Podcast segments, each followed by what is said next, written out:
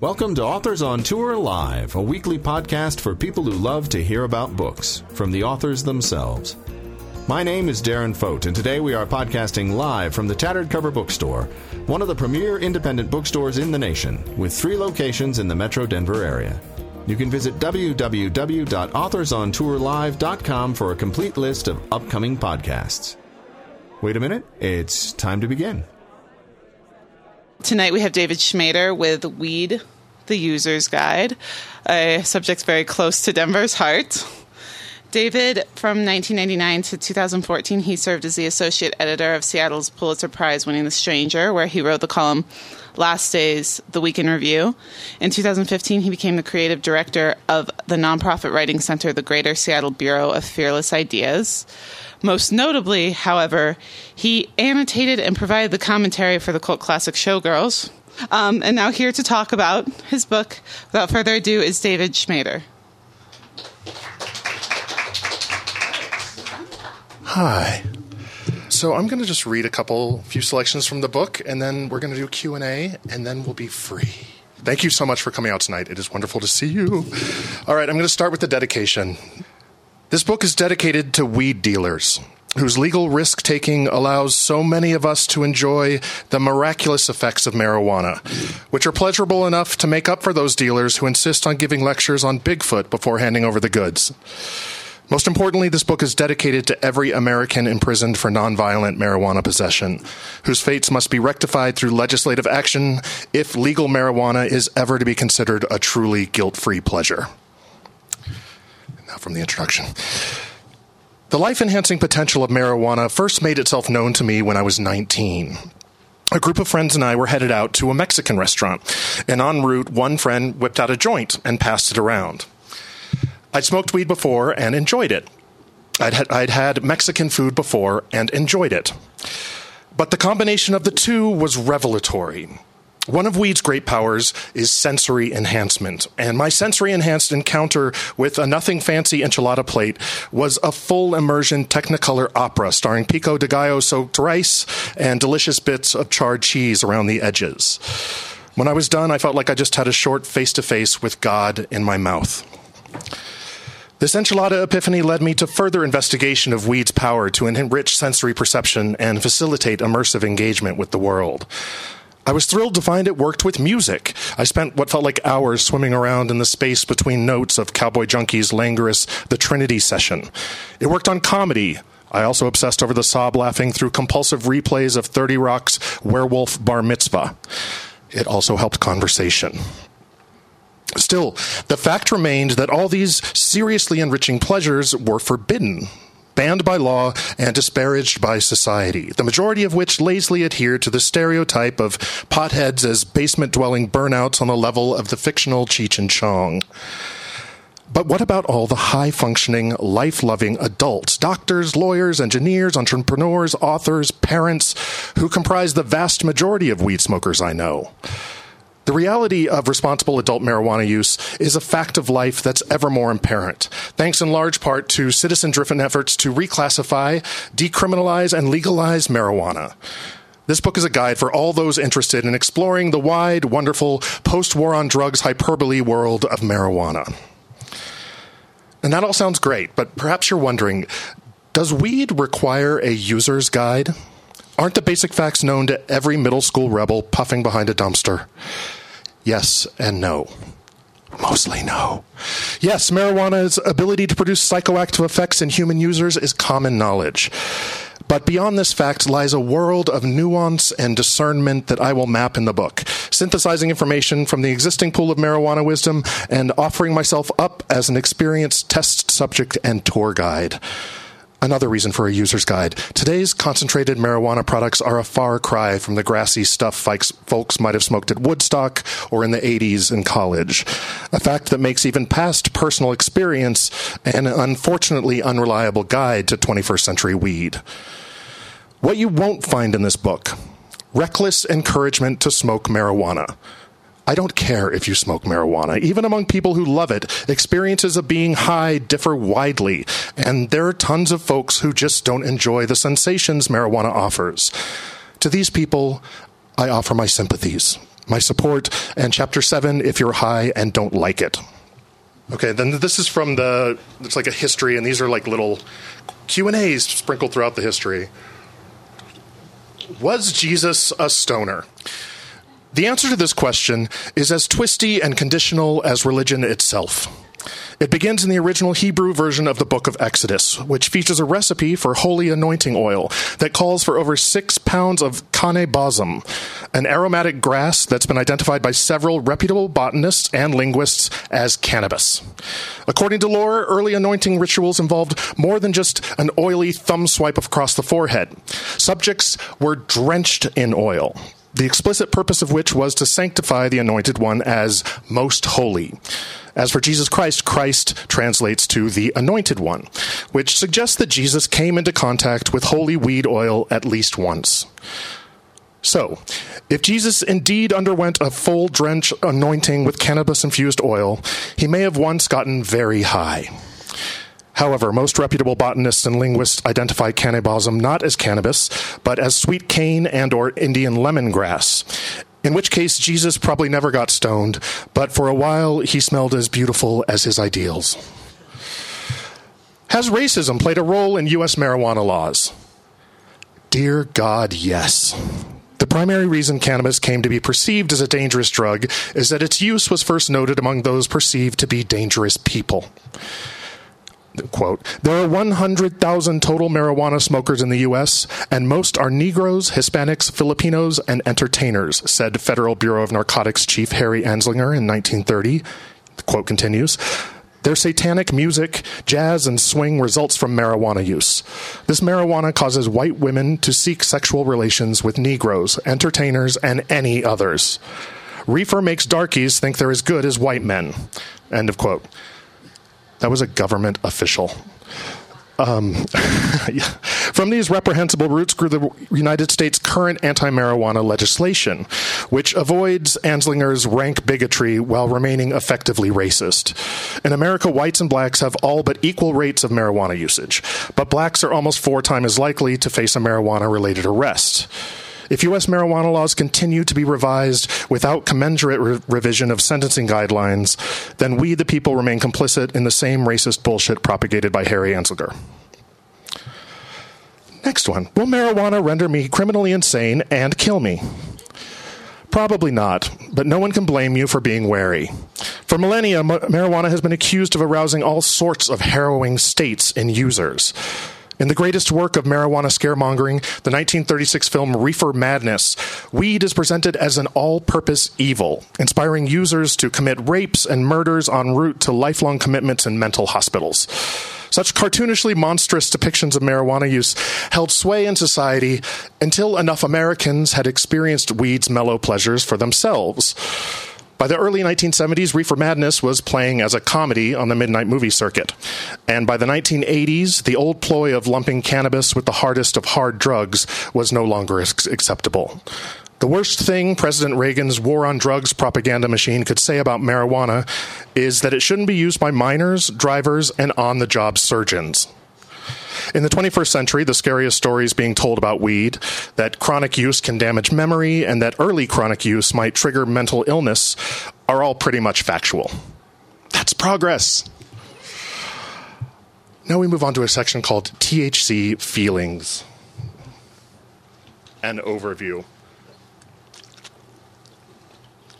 The basic mechanics of getting high remain the same whether you're smoking weed, vaporizing hash, or scarfing a canna butter croissant. Sorry about that. Um, leading the charge and doing most of the heavy lifting, cannabinoids, the chemical compounds found in marijuana that act on receptors throughout our brains and bodies to produce an array of feelings known as being high. Scientists have, had, have identified 85 different cannabinoids, the most beloved and psychoactively powerful of which is tetrahydrocannabinol. I've never said that out loud before. Hereby abbreviated to THC. Um, thank you for breaking my THC cherry mouth cherry. This is getting worse. Okay, unlike other psychoactive drugs, cannabis can't be categorized as simply a stimulant like cocaine, a depressant like alcohol, or a hallucinogen like LSD. Instead, the effects of weed combine elements of all three categories. On the depressant front, weed brings a reduction in stress and anxiety, ushering users into a state of relaxation and diminished pain, thanks to cannabinoids' reduction of the number of pain messages sent to the body from the brain. Also affected, issues of physical coordination and perceptions of time and space. Avoid driving, performing surgery, and overconfidently descending staircases while high. On the stimulant front, cannabis can flood users with feelings of energized well being that border on euphoria. It's not unusual for the face of a freshly high person to bear an inexplicable mile wide smile. With these feelings of well being brought about by the cannabinoids upping of dopamine and norepinephrine levels comes a general heightening of sensory perception. Colors are brighter, flavors are richer, jokes are funnier, cats are fluffier. For many users, weed produces a rush of creativity, rich with new ideas, speedy associations, and, co- and cohesive abstract thinking. Beyond the simple depressant stimulant divide lies marijuana's hallucinogenic properties, which are generally mild and make themselves known through an expansion of perception that seems to pull users into the eternal present, where they experience the world with fresh wonder and awe.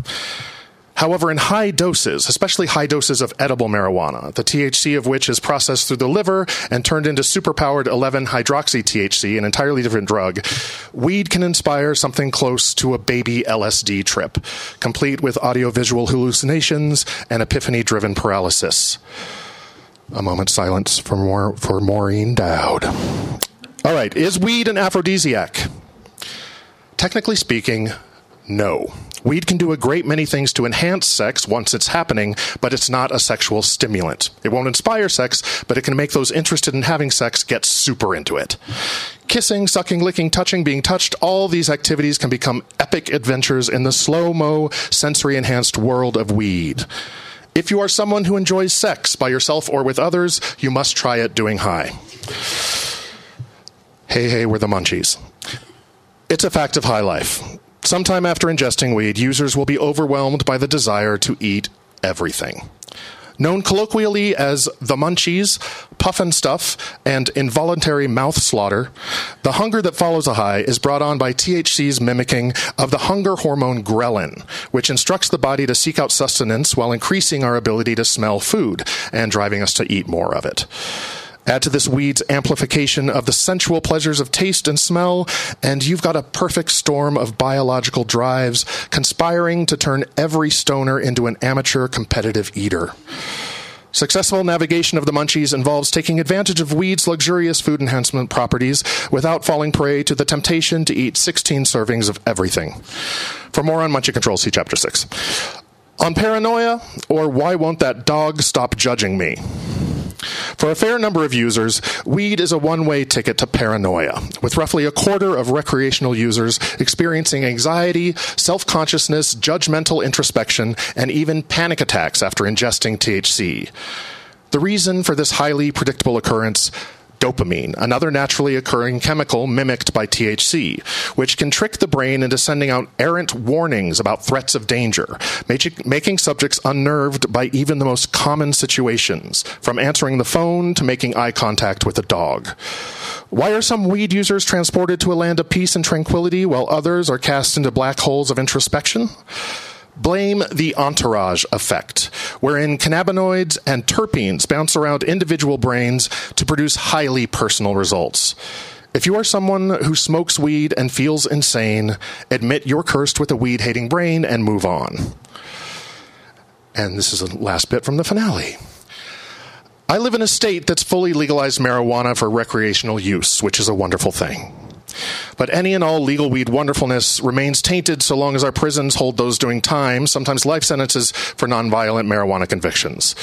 So, as I leave you, dear reader, I beg you to do two things. First, support any and all efforts to reclassify marijuana at the federal, mar- at the federal level. Simply moving marijuana from its severely restrictive Schedule 1 classification to a less restrictive Schedule 2 would enable life saving studies of marijuana's medical potential, while officially killing the notion that marijuana is a narcotic on par with heroin. And two, do everything in your voting, marching, and letter writing power to support an overhaul of marijuana sentencing laws, including the granting of clemency to those serving time for nonviolent marijuana convictions. As CNN Mike Riggs wrote, it should be cruel and unusual to mete out life without parole sentences for a drug so mainstream that Colorado is using state collected pot taxes to build new schools. The end. Thank you.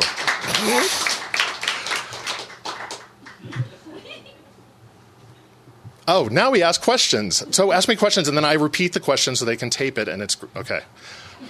Hi.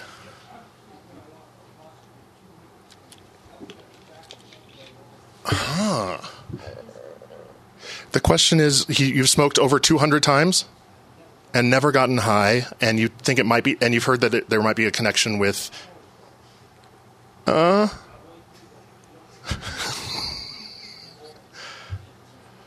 I've always heard that that cigarettes makes your high last longer. I have smart. I have friends who are like, no, that's why I smoke. Um, I don't know why you haven't gotten high, and I kind of want to try 201, man. Um, also, there's like it didn't work for me in high school for a long time. Like it, I, there's some. I, I think that's semi-common. Like the first maybe six times or three or six times, you're like doing it to be naughty, but you're not really getting the experience. You're just being counterculture. But 200, I have not heard of, and you should probably sue. Other questions? Where can you legally go for state of Colorado? I was just discussing this with someone, and where can you usually legally use it? That's the big trap now. It's like you can be at home. Home is it, like, and we. I was. Not, not on your porch or You can't be porching, Evert. Okay.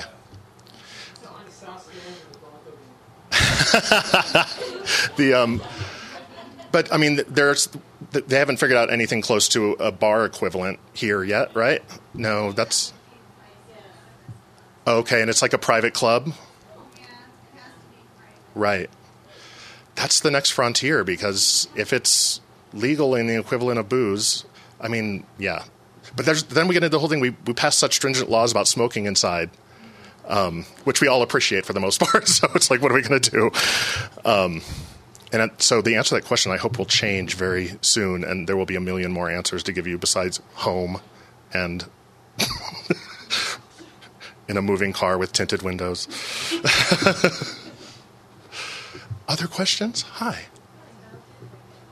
Oregon's pretty cool, so I would say no to that. Right. Oregon has has has.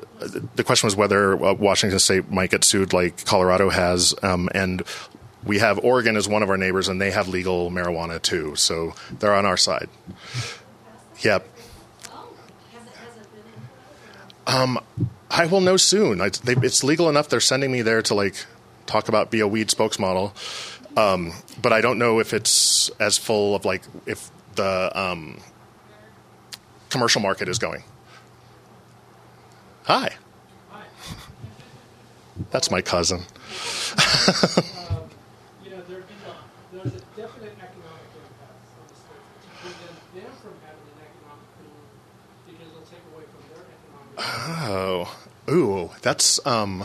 I know we all think of weed as like everyone's going to get along and flash peace signs and make you know have potlucks, and no, it's going to be a cutthroat business as we're seeing. I've not thought of it to that level. In in Seattle, we had um, which could be a, a clue to like how nasty it could get. Because I, since you've been able to conceive that, I'm sure someone else has, and it will be implemented soon. yeah, this this was a guy named Uncle Ike. He runs Uncle Ike's. It's the big, it's like the flashiest McDonald's weed store in Seattle, um, and someone else was going to open uh, a, a competing store in maybe six blocks and in he had a friend who had, on the same block this new store wanted to open who ran like a key and shoe repair shop and he bought him a, like a miss pac-man machine to put in there and it became an arcade and you could not be within 100 yards of it. So people are going to get really crafty about this thing um, and i know you just drop some kitty toy and then all of a sudden you can't like it's in, the terrain changes. Um, and the idea of like yeah shutting down other states just so you're so you remain the destination state for marijuana of that region would be I don't know. If it's if it's always t- turned up to the voters, voters I think will increasingly as they see the revenues, tax revenues, even people who don't particularly have any interest in smoking weed. I think between the tax revenues and the that little girl, Charlotte's Web girl, um, whose seizures are being controlled by CBD, is just going to change so many hearts and minds because that girl doesn't want to get high. It's like it's you hate to be like, we that kid is going to change everything because she shoots down so many of the arguments that that persist for le- legal weed. Um, so between that and the revenues, I think that's where the ballast of people who don't who have no interest in smoking weed but will have a reason to care at that point. Um, anything else? Hi.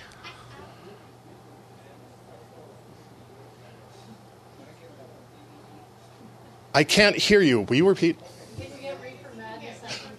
You can, but don't.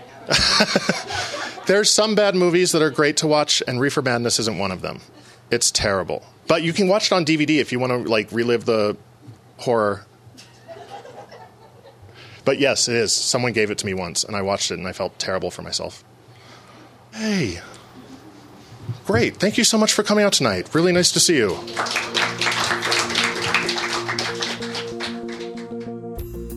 That's all for tonight's Author on Tour. I'm Darren Foden. We have been podcasting live from the Tattered Cover Bookstore in Denver, Colorado. Stay pod tuned in the coming weeks as we podcast Authors on Tour.